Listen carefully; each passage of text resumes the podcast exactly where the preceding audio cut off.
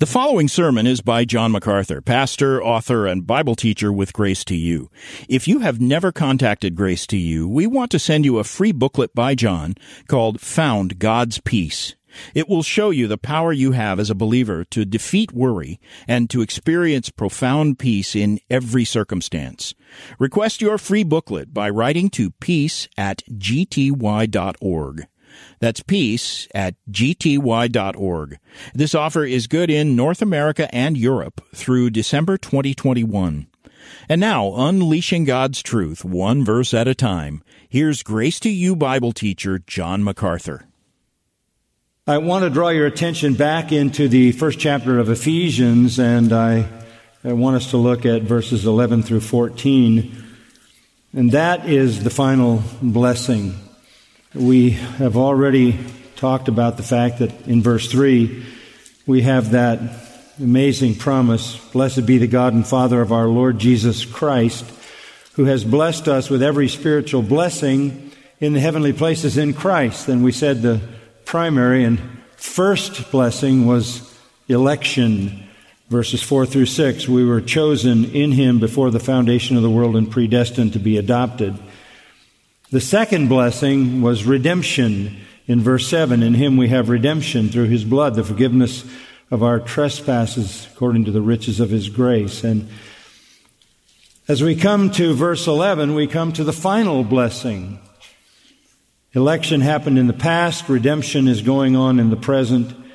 This is the future. Verse 11, also, we have obtained an inheritance having been predestined according to his purpose, who works all things after the counsel of his will, to the end that we who were the first to hope in Christ would be to the praise of his glory.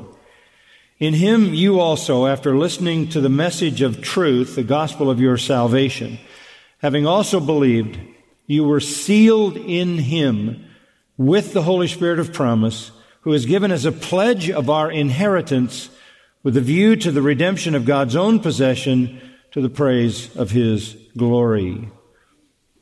While redemption goes on in time, redemption is only complete in eternity. And we know it is not only the redemption of those who belong to the Lord, but it is the redemption of everything, as verse 10 says, the fullness of times, the summing up of all things in Christ, things in heaven and things on the earth. So we're laying a foundation for what this marvelous epistle of Ephesians is going to teach us in the months ahead.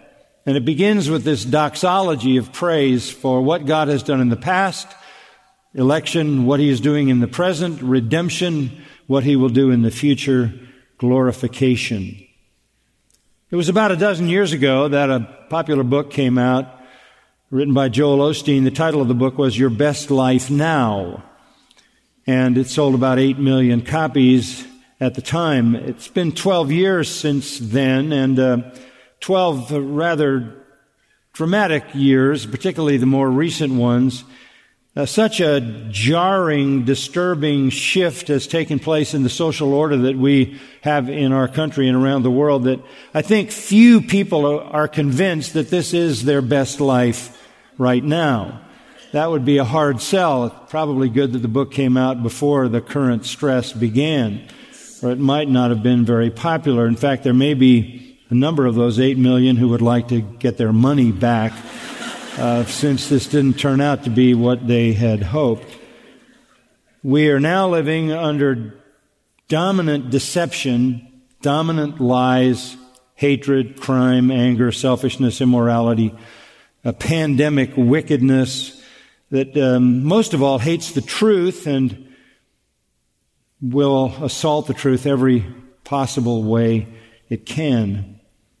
And that means that the Church of Jesus Christ is going to experience things that we haven't experienced in this country or even in the West ever, perhaps. The noble experiment of America to have a just and civil society based on biblical morality and firm legal control by government exercising the threat and the reality of punishment to those who violate the law is essentially over. It's essentially finished.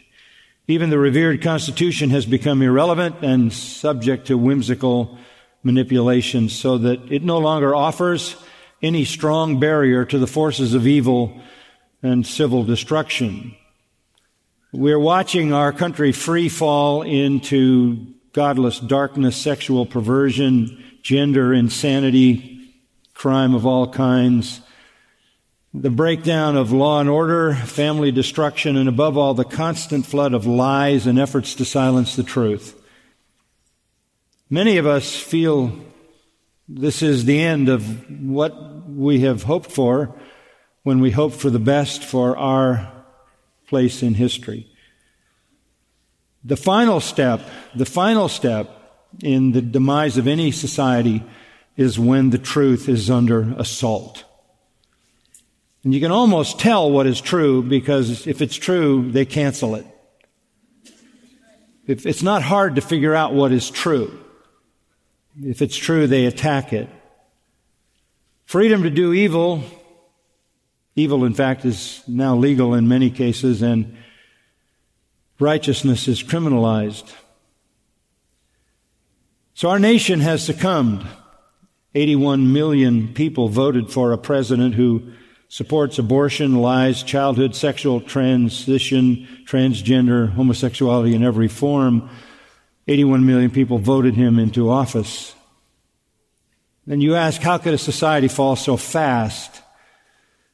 What is it about human nature that allows them to be so easily victimized by corruption, wickedness, and sin? Well, the same question was asked and has been asked ever since the Second World War. The question was how could Hitler be so easily able to persuade normal German people to murder hostages, send people into forced labor camps, euthanize people, starve them to death, kill them medically, terror bomb them, let them die in camps, so that as many as 31 million people were killed outright in that regime, including a million children, at least, and six million Jews. How does that happen? How can a whole population turn so easily from normal life to being murderers?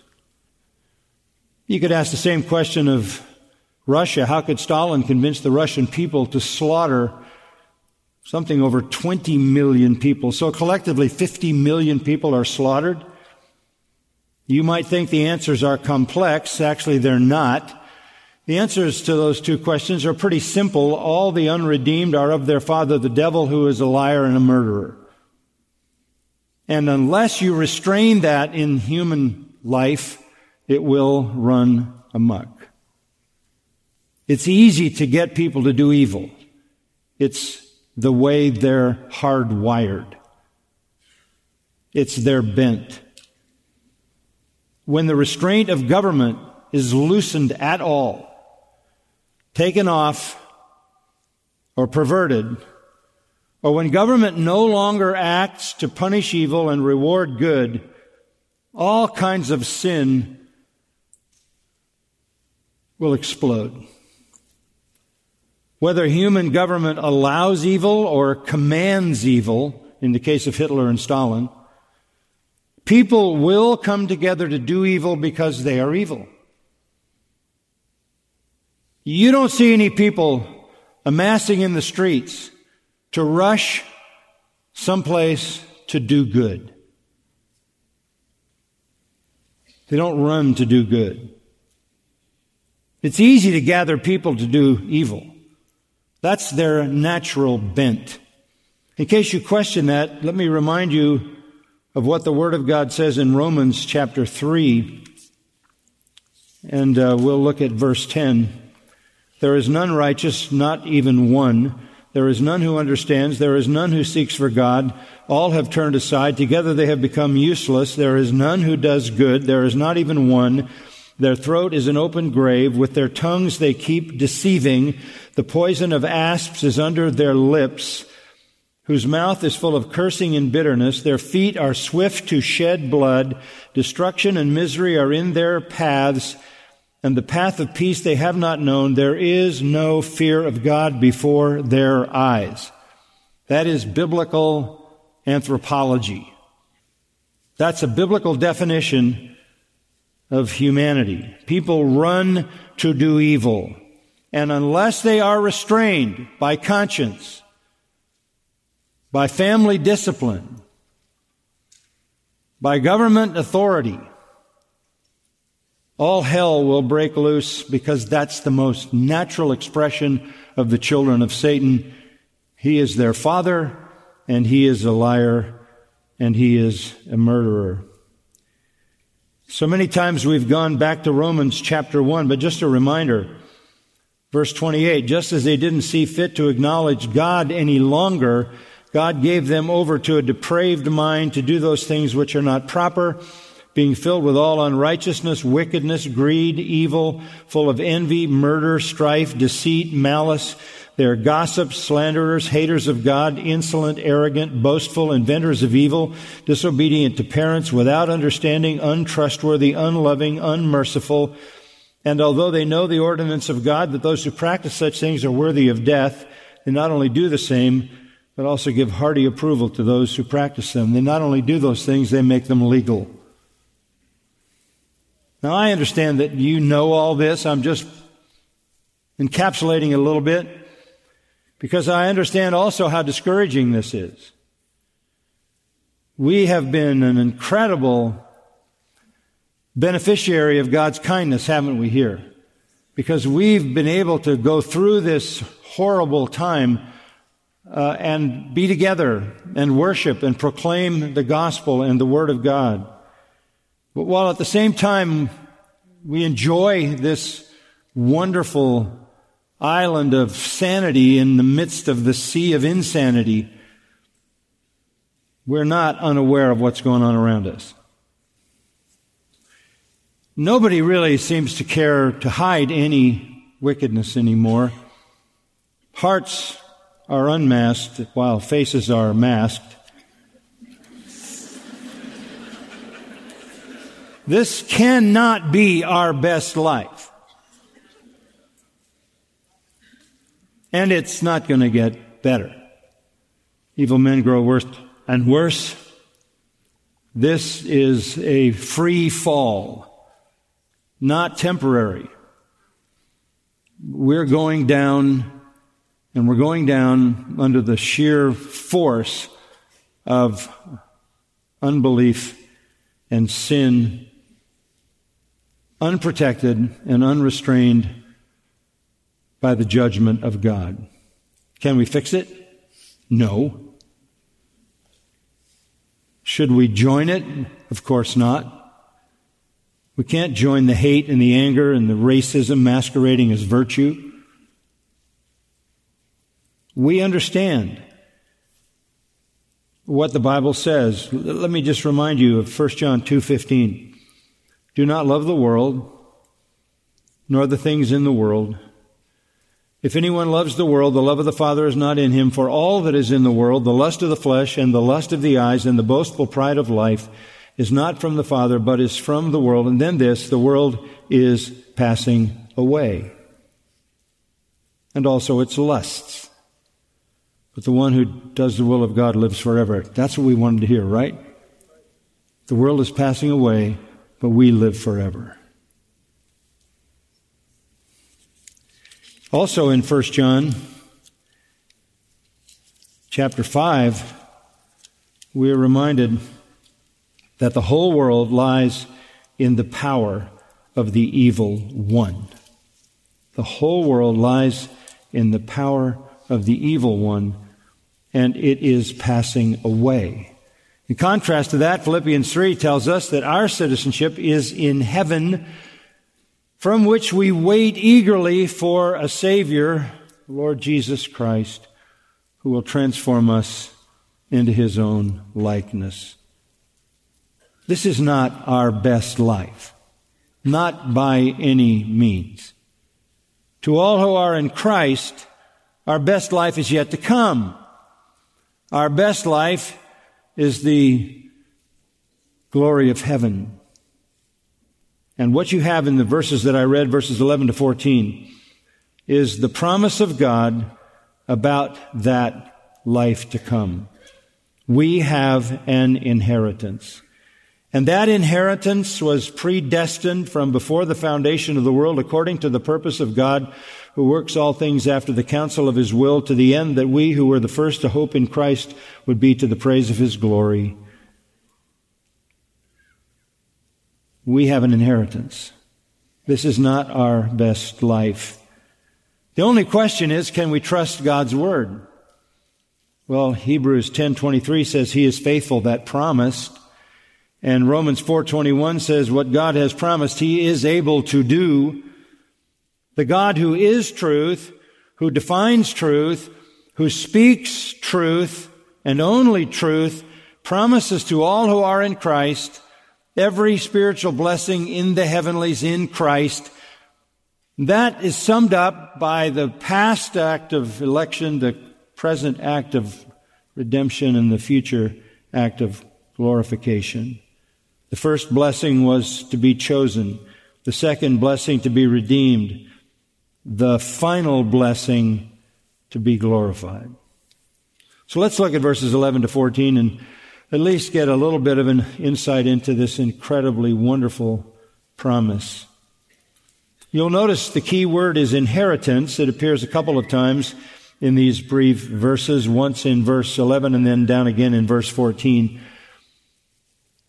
Kleroo is the Greek verb. It basically means to obtain as inheritance.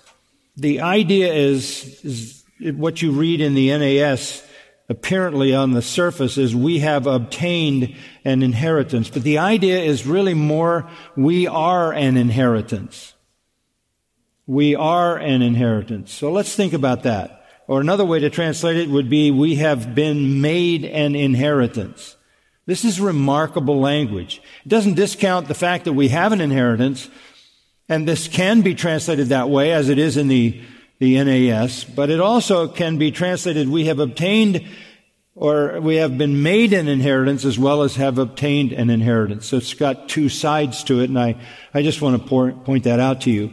We have been made an inheritance. What does that mean? Whose inheritance are we? We are Christ's inheritance. He purchased us at the cross. He inherits us.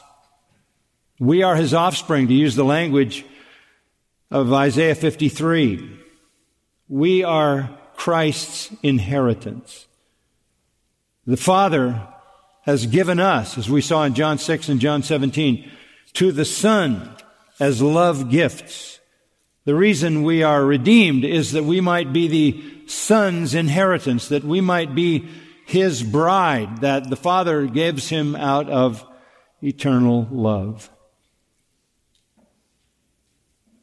We are His inheritance. The Father expresses His love to the Son by giving the Son a redeemed humanity who will love Him and serve Him and honor Him and praise Him forever and ever and ever. It also gives the ultimate compliment by making them in some way reflect His very image. So yes, we have an inheritance that we will receive. But to begin with, we are an inheritance. And the language allows that. And in fact, I think that's the way the Legacy Standard Bible accurately translated. So we are his inheritance. But on the other hand, we don't want to discount the fact that we have also obtained an inheritance. You can look at it in the way the hymn writer wrote many, many years ago. I am his and he is mine. He inherits us, we inherit him. That shouldn't be surprising, not in the language of Romans 8:17. We are joint heirs with Christ. All things belong to you, 1 Corinthians, and you belong to Christ. Again, Christ is in us and we are in Christ. We are Christ's inheritance, and it is Christ who grants us an inheritance. And then the inheritance that we receive is what the Father promises to His Son in the fullness of summing up everything in Him. I just want you to see the breadth of this. You are a love gift given from the Father to the Son.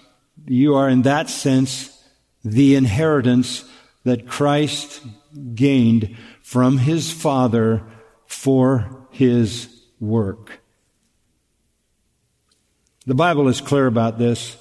We, we could take a lot of time to cover many scriptures, but let me just give you a few to think about. 1 Peter chapter 1, verse 3, Blessed be the God and Father of our Lord Jesus Christ, who according to his great mercy has caused us to be born again to a living hope through the resurrection of Jesus Christ from the dead, to obtain an inheritance which is imperishable and undefiled and will not fade away, reserved in heaven for you. So we will obtain an inheritance. We are an inheritance. We are Christ's inheritance given by the Father to the Son as his inheritance, but we also, because we are joint heirs with Christ, receive all that he is given by the Father as well. That inheritance, verse 5 of 1 Peter 1 says, is protected by the power of God through faith for a salvation ready to be revealed at the last time. In Colossians, just a few scriptures chapter 1, verse 12. Giving thanks to the Father who has qualified us to share in the inheritance of the saints in light. For he rescued us from the domain of darkness, transferred us to the kingdom of his beloved Son, in whom we have redemption, the forgiveness of sins. So we have redemption, and beyond redemption, we have the inheritance. We are qualified by the work of Christ to share in the inheritance of the saints in light. Over in the third chapter of Colossians, just one more text there. I think it's verse 24. Knowing that from the Lord you will receive the reward of the inheritance. So just to stress the idea that this goes two ways. We are an inheritance and we receive an inheritance. This is literally summing up all that could possibly be said about future glory. We are Christ's inheritance. That is why you will notice down in verse 14 that redemption has made us God's possession. God's possession. God owns us, purchased us with his own blood, says Acts 20 and then gives us to the Son as his inheritance, in response to which the Son gives all of us back to the Father, as 1 Corinthians 15 points it out. And wrapped up in our being an inheritance is the fact that we also receive an inheritance. We are joint heirs with Christ.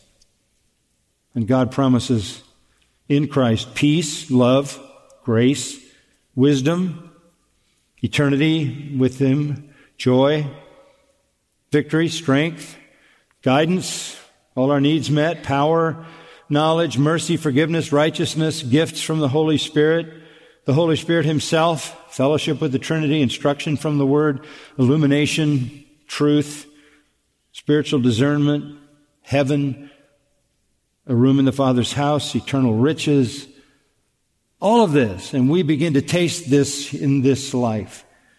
But eye has not seen, nor has ear heard the things that God has prepared for them that love Him. As wonderful as the enjoyment of our Christian experience is here, it can't be compared to what is yet to come.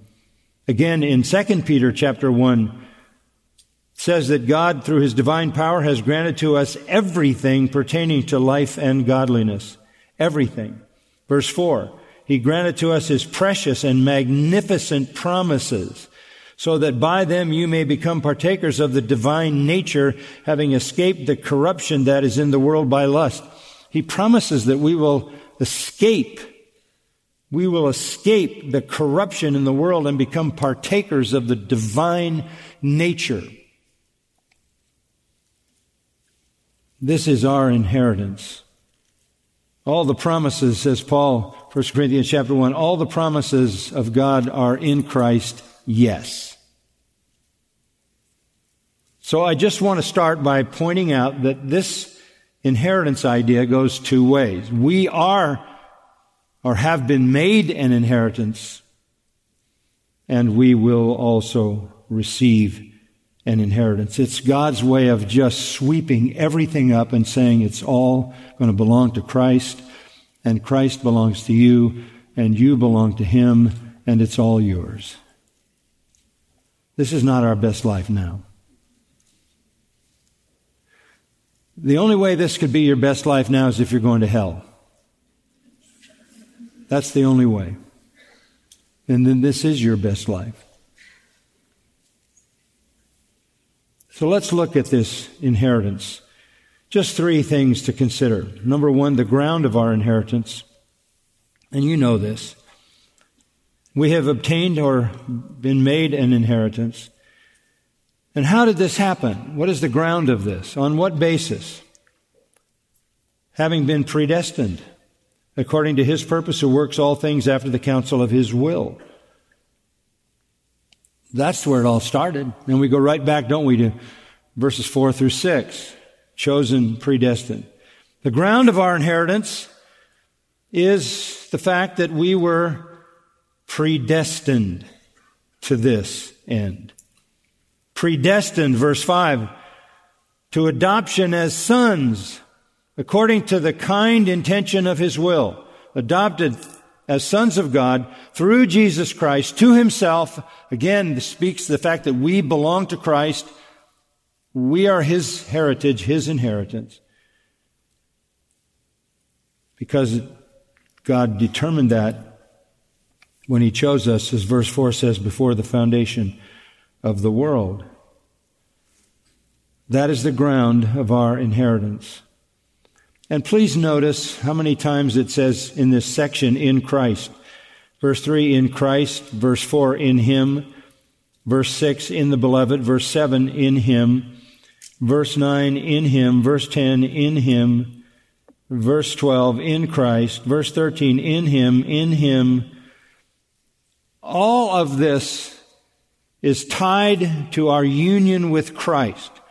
We were chosen in Him before the foundation of the world. We're redeemed in Him, verse 7. And our inheritance is in Him. It is our union with Him that brings us all spiritual blessings. It starts with predestination. I don't need to go back over that just to remind you that Predestination doesn't cancel out your own responsibility. How do you know that? Let's keep reading. Predestined according to his purpose who works all things after the counsel of his will, to the end that we who were the first to hope in Christ would be to the praise of his glory. In him you also, after listening to the message of the truth, the gospel of your salvation, having also believed. Hmm. The ground of our inheritance is that we were predestined and we believed. It started with His purpose, which as we pointed out some weeks ago in 2 Timothy 1 9, He purposed in pledging to the Son of God in eternity past a redeemed humanity. Predestined is proorizo. We get the word horizon from it. It's intensified with a preposition at the beginning. It means to mark out the boundaries. God literally marked out his own people, chose them. And they were in God's plan and in God's will and in God's purpose and in God's mind, eternally connected to his son in their being chosen and in their being redeemed. They were there with him. They were in Christ when he died. They were in Christ when he rose again. They now live in Christ and they will be even more intensely and perfectly joined to Him in the future. All of this is God's plan. Go back to verse 11. He is the one who works all things after the counsel of His will. Energeo. He energizes everything. So when you think about salvation, I want you to think about it as the purpose of God, the will of God, the plan of God, the intention of God. He chose you. But sometimes people get a little bit confused with this and they wonder, well, where is the necessary faith in that? And it's side by side.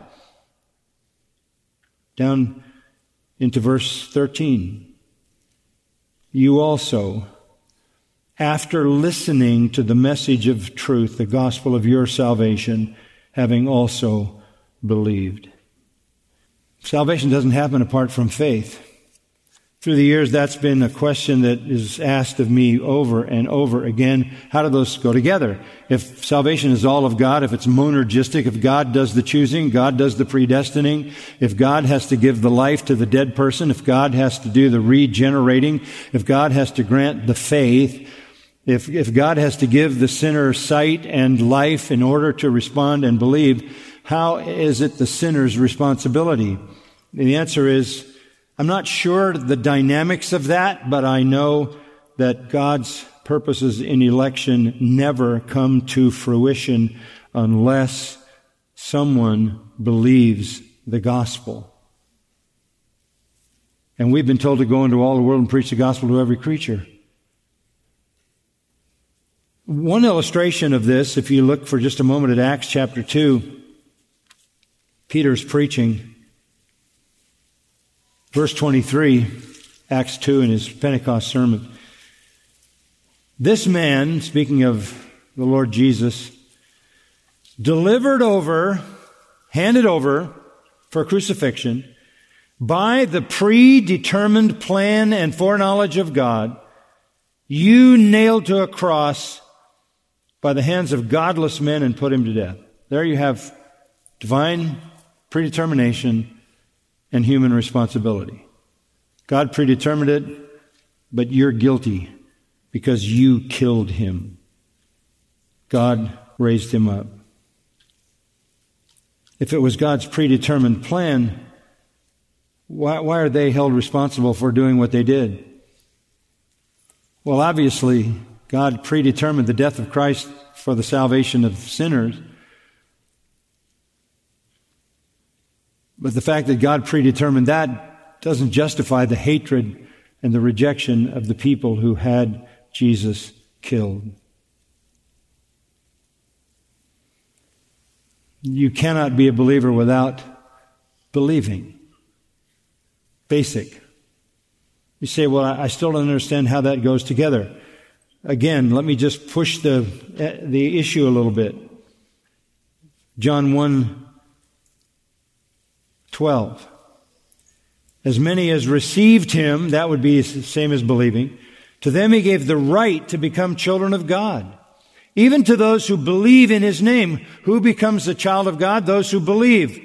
Then verse 13, who were born not of blood, nor of the will of the flesh, nor of the will of man, but of God. There you have the same thing again.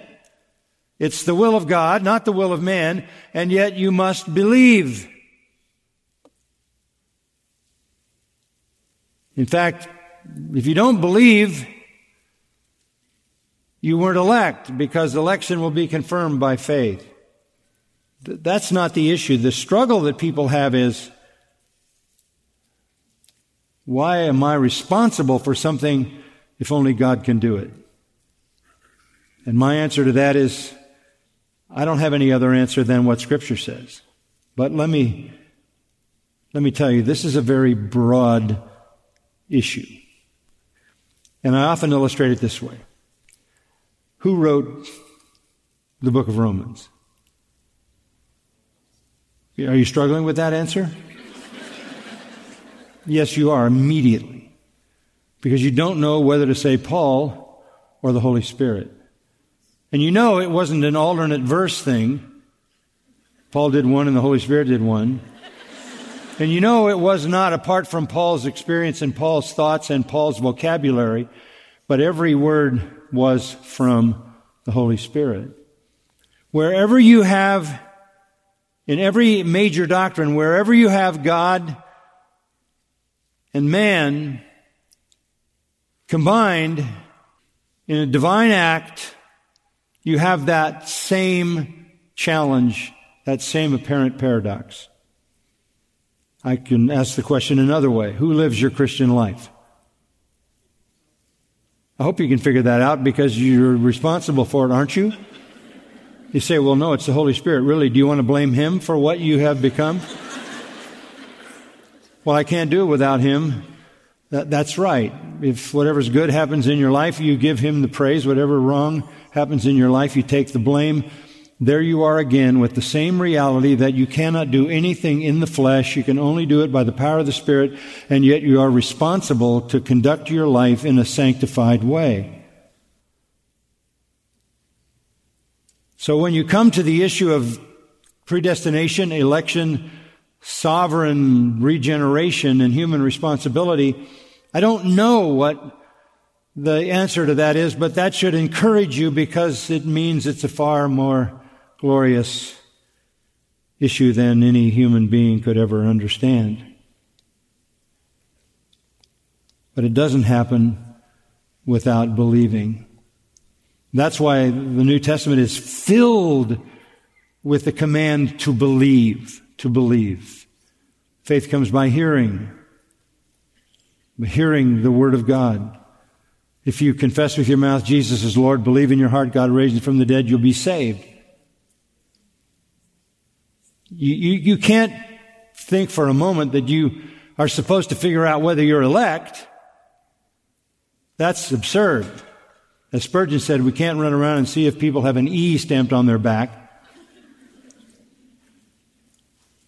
But you are commanded to believe.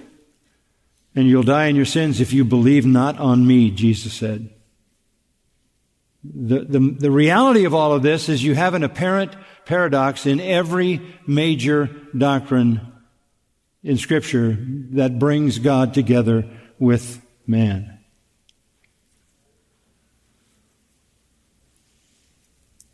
So we have an inheritance.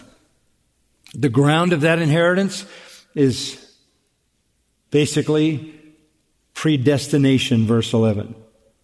But the ground of that inheritance is also, according to verse 13, believing. Your responsibility is not to figure out God's predestined plan. Your responsibility is to believe, and whoever believes the Lord will never turn away, right?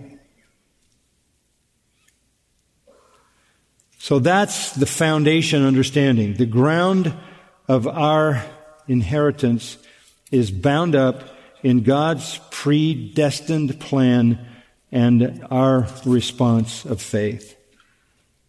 The second point that I would just direct you briefly to is the guarantee of our inheritance.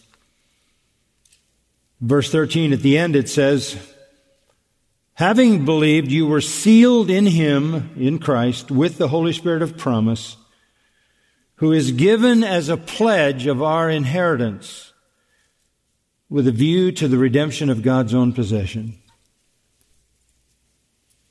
What is the guarantee of our inheritance? The guarantee of our inheritance is the Holy Spirit. You are sealed in Him, in Christ, with the Holy Spirit. You can go all the way back to Ezekiel and back to the promises of the new covenant, Ezekiel 36 and Ezekiel um, 37, and you will find that one of the promises that God gave in the new covenant is that He would give His Spirit, that He would take away the, the stony heart, give you a heart of flesh, and put His Spirit within you. And one very essential ministry of the Holy Spirit is sealing sealing with the Holy Spirit of promise. I love that title, the Holy Spirit of promise. All that the Holy Spirit does is not just now, in the immediate, in the moment. The Holy Spirit does illuminate us. The Holy Spirit is our resident teacher. The Holy Spirit does convict us of sin. The Holy Spirit does an ongoing work in our lives of enabling us to minister through spiritual gifts. but he is also the Holy Spirit of promise, and that is to say, he guarantees the fulfillment of the future inheritance. Now it says the seal of the Spirit. You were sealed in him. What, what, is, what does this notion of sealing mean? Well, let me see if I can just give you some illustrations of it. Uh, in, um, in looking at it maybe from different facets, first of all, we'd say sealing is a sign of security. Just borrowing from Jewish culture a little bit, back in Daniel chapter 6, you don't have to go there, I'll just refer to it. Back in Daniel chapter 6, a man had a, a signet engraved as his identifying mark, sometimes a ring or, or some kind of signet that he would use to identify anything that was his, uh, any legal document. This was his stamp. It might have been on his finger. It might have been around his waist, around his neck. It was his mark. And when the king commanded Daniel to be confined, and the king wanted everybody to do exactly what he said that they were supposed to do, he gave his signet to be affixed to the seal on the lion's den. It only meant that no one could break that seal unless they had greater power than the king. You remember that Christ's tomb was sealed with a Roman seal, which meant that no one could break that seal. No one had the power to break that seal unless they had more power than Rome. That was a way to secure something. And that is exactly what the seal of the Spirit is. We are secured, and we are secured, secured by the Holy Spirit, and no one has greater power than He. No one can break the seal. The seal also in Jewish culture was a sign of authenticity. You remember back in 1 Kings 21 when Ahab wanted Naboth's vineyard, and through Jezebel's deception, she got it for him by writing letters and sealing them with Ahab's seal. This was the official mark of authenticity, the royal signature. So God seals us to secure us, and He seals us so that it is labeled that we belong to Him. We are legitimate, authentic sons of God. We find a seal also in Jeremiah chapter 32. God instructs Jeremiah to purchase a piece of property that he wants him to have, and his descendants will have it much later in time after the return from captivity. The seal indicated ownership. Ownership. So the seal of the Holy Spirit means that we are secure. We are authentically the children of God we are His, and in the end, we will belong to Him. In the Old Testament, we find a seal also used as a sign of authority. You remember the story of Esther? When Ahasuerus wanted to give to Haman the delegated power to kill the Jews, he sealed it with a signet ring. Later on, when things changed and he was confronted with what Haman was going to do, chapter 8, he gave to Mordecai and to Esther his pledge and promise to protect the Jews and to destroy Haman. And he again sealed it. It is a symbol of authority. You can carry out this action. You have authority delegated from me. I think that's a marvelous way to think of the Holy Spirit. He is the one who grants to us delegated authority to access all divine resources. Jesus said, Ask anything in my name and what? I'll give it to you. Anything according to my will. Being sealed with the Spirit is a sign of security, authenticity, ownership, and authority. And we exercise all those things as believers. So the ground of our inheritance is predestination and faith. The guarantee of our inheritance is the promise the Holy Spirit of promise who secures us and our inheritance. One other comment on verse 14. The Holy Spirit is given as a pledge. Not only a seal, but a pledge. What is a pledge? It's the Greek word arrabon. It, it's used a couple of ways. One is a down payment. The Holy Spirit is the first installment on um, our inheritance yet to come. The Holy Spirit is God's down payment on our eternal inheritance. And every believer has the Holy Spirit. If any man have not the Holy Spirit, he's none of his. Romans 8, 9. So the fact that the Spirit has taken up residence in us and we are the temple of the Spirit of God means that God has given us the first installment on our eternal inheritance. Arrabon was also used another way. It was used for an engagement ring.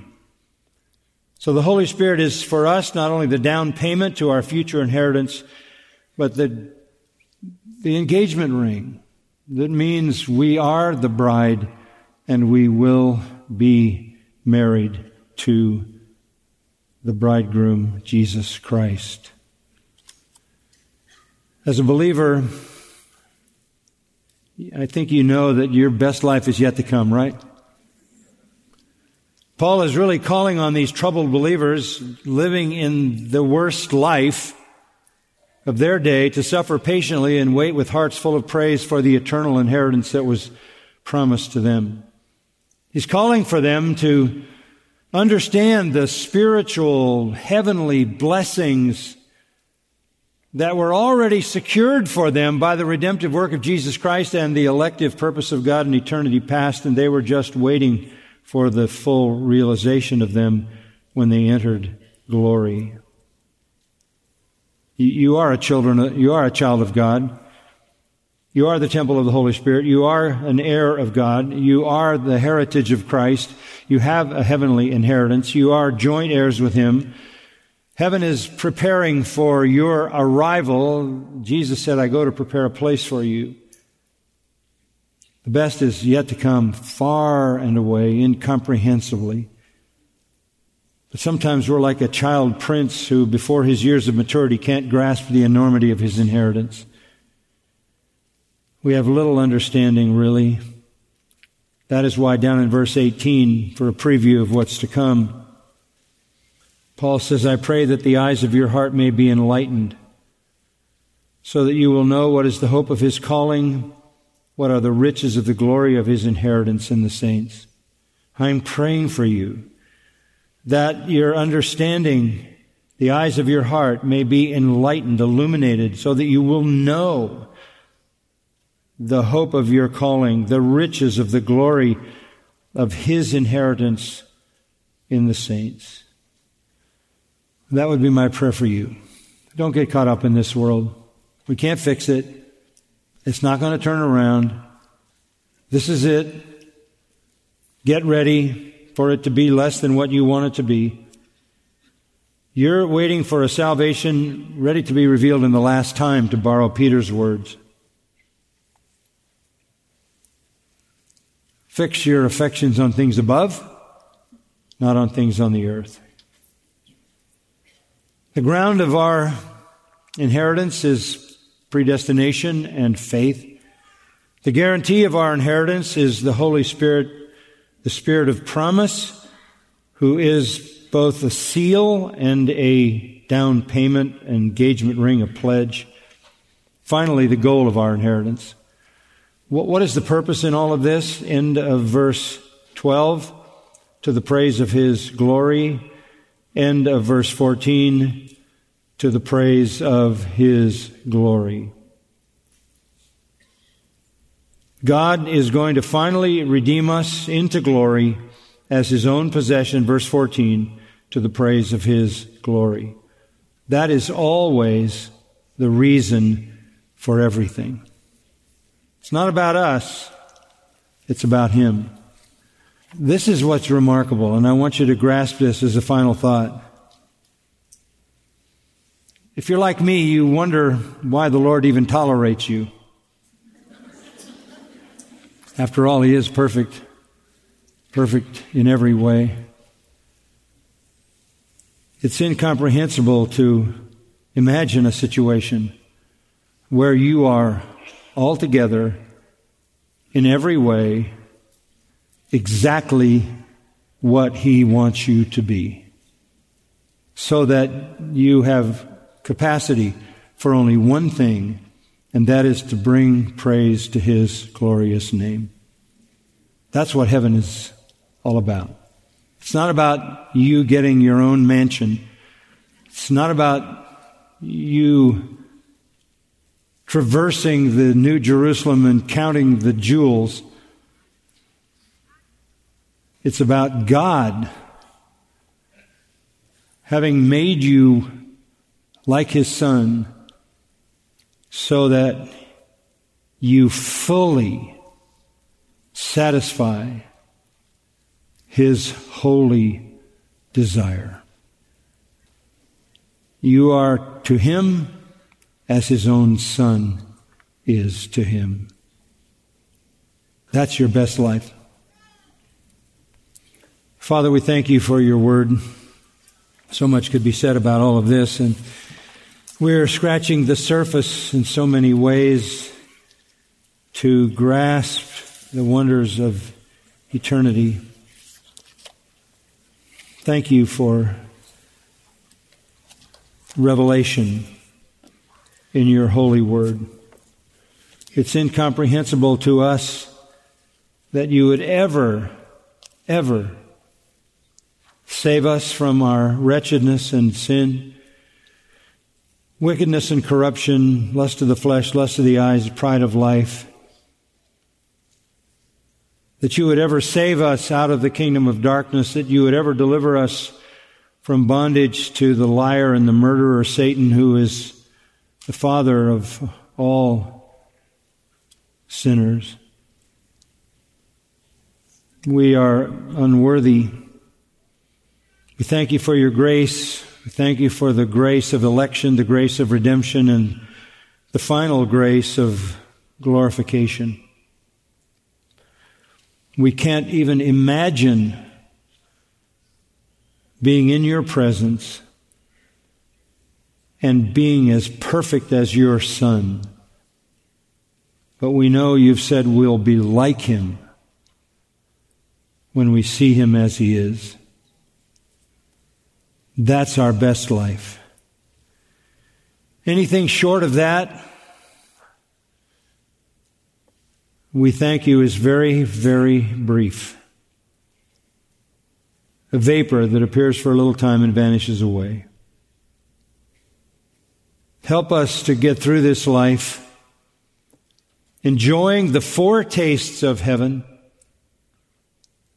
enjoying the reality of our being in Christ, but longing from the depths of our heart